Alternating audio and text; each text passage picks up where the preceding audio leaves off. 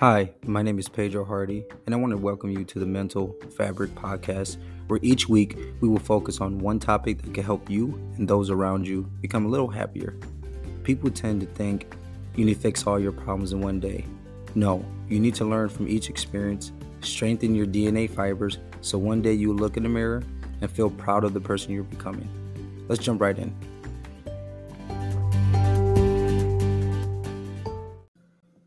The emotions or conduct of friends, the state of being friends. That is the definition of friendship. What is your definition of friendship? Is it based on how long you knew someone? Is it based on what you could benefit from that person? Or is it based on some type of gain? Meaning, if I'm friends with this person, I can move up the career ladder. If I'm friends with this person, I can make the basketball team. How do you define friendship? And how do you cut people off when you know that what they bring to the table is a not a positive thing to you? Now, I have two really good friends, Mark and Greg. They've been my friends for over I think now 14, 15 years. Mark, I always we always joke around because Mark is my angel on my shoulder, and Greg tends to be my devil. Now they both give me great advice. I could count on them. I trust these guys with my life. These guys, I don't even consider my friends. I actually introduce them as my brothers or my cousins. Speaking of cousins, do you have cousins that you're actually cool with? That you can actually trust? If you need something, you could call on them. If you need someone to talk to, you know that they will listen without judging you. Do you consider your cousin's relationship a friendship? Or is it just because they're my cousin, they're supposed to do these things? Now, I'm 33 years old. I've seen a lot in my life. I've experienced a lot in my life. I've met some great people. I met some terrible people. And I met some people in between. Now, Mark and Greg, they're my top tier people I trust. At my lowest point, when I wanted to give up on everything, I counted on those two guys. And without judgment, they picked up the phone every single day. And I'm not talking for like a day or week. No, they picked up the phone every single day for months and years. I trust them with my life. They trust me with their life. When I think of friendship, I automatically have a picture of those two. Now, I have also other friends that I'm very close with, like Lamar. Lamar is one of my closest friends as well. I could count on Lamar for anything. Lamar doesn't need anything from me, and we could just hang out drinking cherry bombs, watching a basketball game. I'm very close with my cousin Steven. And if you met me and Steven, you think we're just like this fighting old couple because all we do is just talk smack to each other. Uh, but at the end of the day, I got my cousin's back and he has mine. And when I think of friendship, even though he's my blood cousin, I still think of him. I also think of my uncle Carlos and my brothers Nelson, Robert, Fuzzy Buzzy. I think of them as well. Now, my brothers, you would think, well, your brothers, you're supposed to be close. That's not the case. Do you have a brother or sister that you actually don't like? Do you have a cousin that you don't even talk to? Do you have that so called best friend that deep down you know all they bring is negativity to your life, but you stay friends with them because you don't want any conflict? Why do we deal with these situations that actually bring more harm to our lives than positive? And why don't we reward those that are actually doing good in our lives the way they should be rewarded? I just had a conversation when, with Mark and Greg about this. I told them both, I said, look, you guys helped me out crawl out of hell. I appreciate you guys so much. I love you guys so much. And I feel like a bad friend because it's all about me. And I haven't been listening to them. I haven't been a great friend to them, even though they've been a great friend to me. Their response was, Shut up. This is what I'm here for. Because there's a time where I'm going to need you and you shut up and listen and be there for me. And you're absolutely right.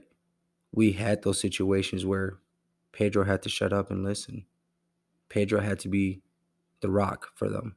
Pedro had to give them guidance. Pedro had to tell them the right answer, even if they didn't want to hear it.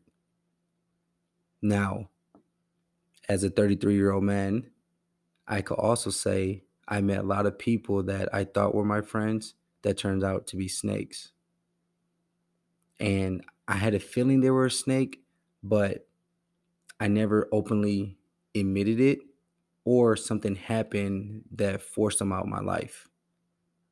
And in those situations, I wish I would have went back and trusted my gut. My gut has never been wrong. You probably are thinking of a few people right now as I'm saying this and thinking, why do I even talk to that person?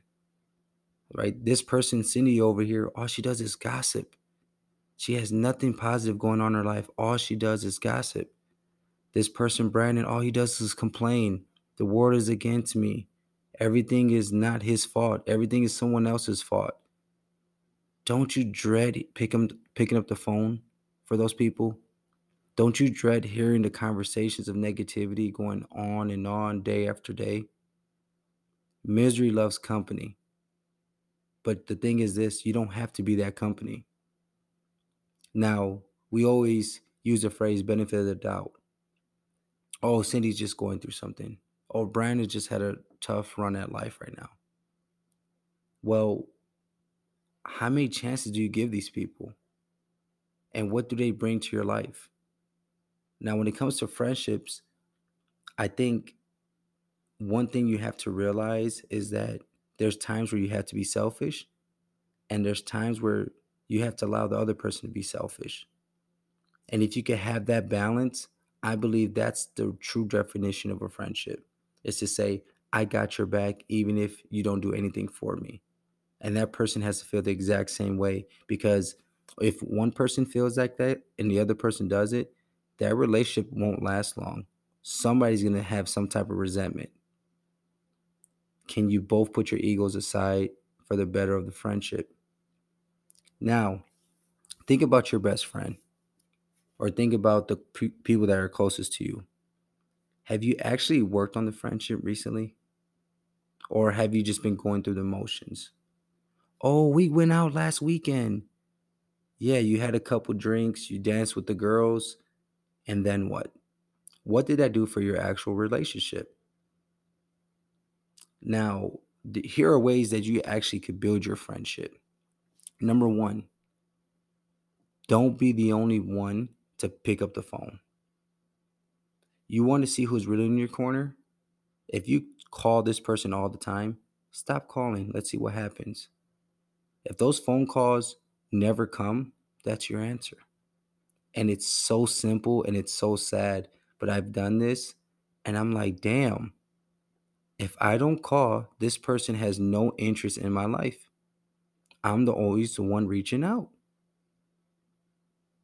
Now, I have friends where they call me a lot, and sometimes I get too busy, I don't call back. And that's my fault because I need to be the one to pick up the phone too. They made that effort, but now it's time for me to make that effort. Just because I know someone for 10 years doesn't mean I have to treat them like I could get back to whenever I can. Life's too short.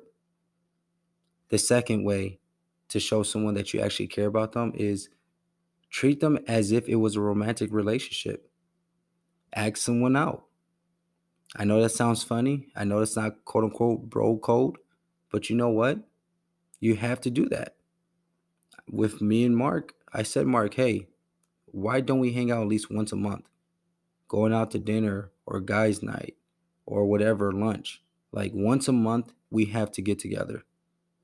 And we both made a conscious effort to do that. We are both some of the busiest people you will ever meet in your life. We have families, we have demanding careers, um, and we're passionate about helping others.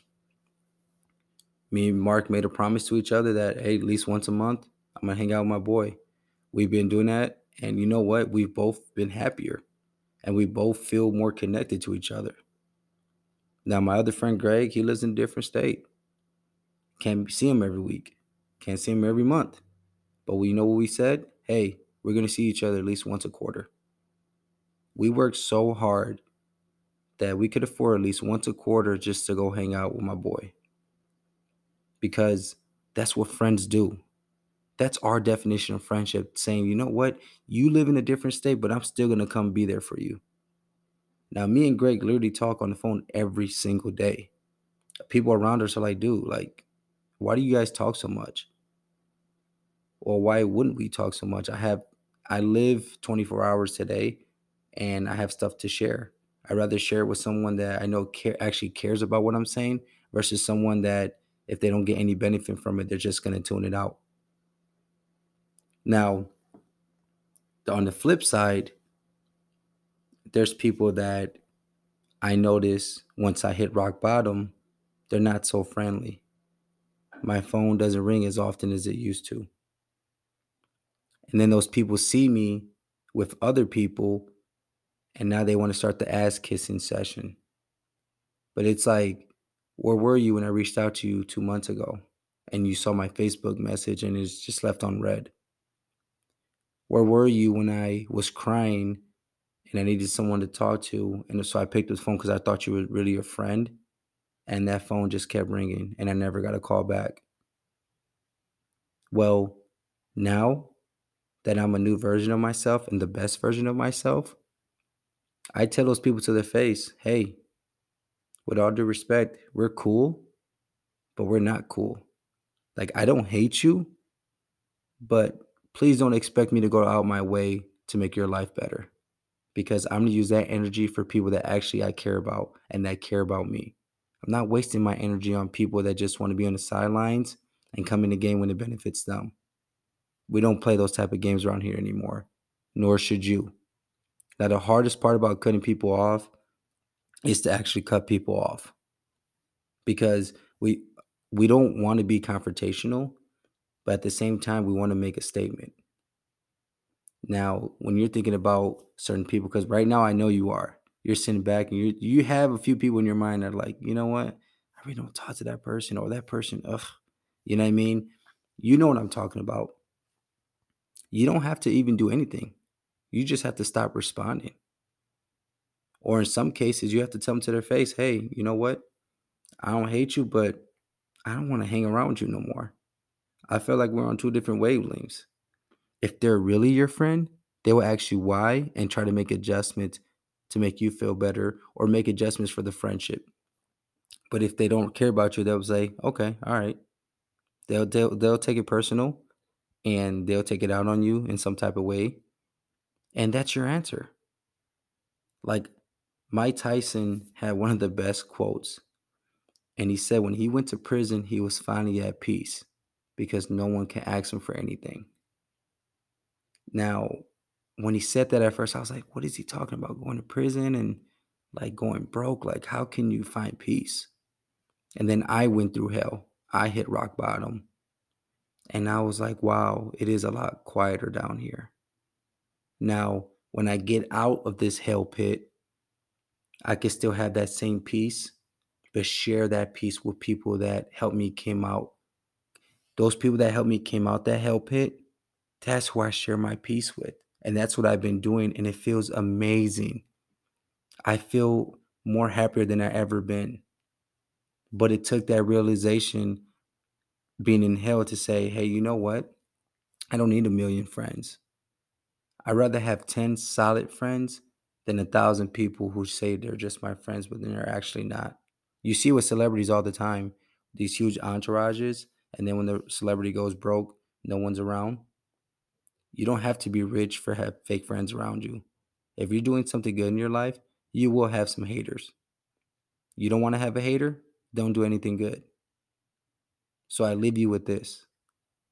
Think about your friendships. Think about what you really want in life. And think about what can you do to strengthen those relationships and think about okay, ways for your friends to prove to you that hey, they are your friends and they're really your friends. It, we're done giving benefits out of the doubt. We're not doing that anymore. Either you're here or you're not. So I hope that this gives you clarity. I hope that this gives you more meaning to the word friendship. And I hope you use that word friend a little deeper this time. Don't call everyone your friend. That's the quickest way to sadness. Thank you for episode four. And I can't wait till you guys hear the next episode. Peace.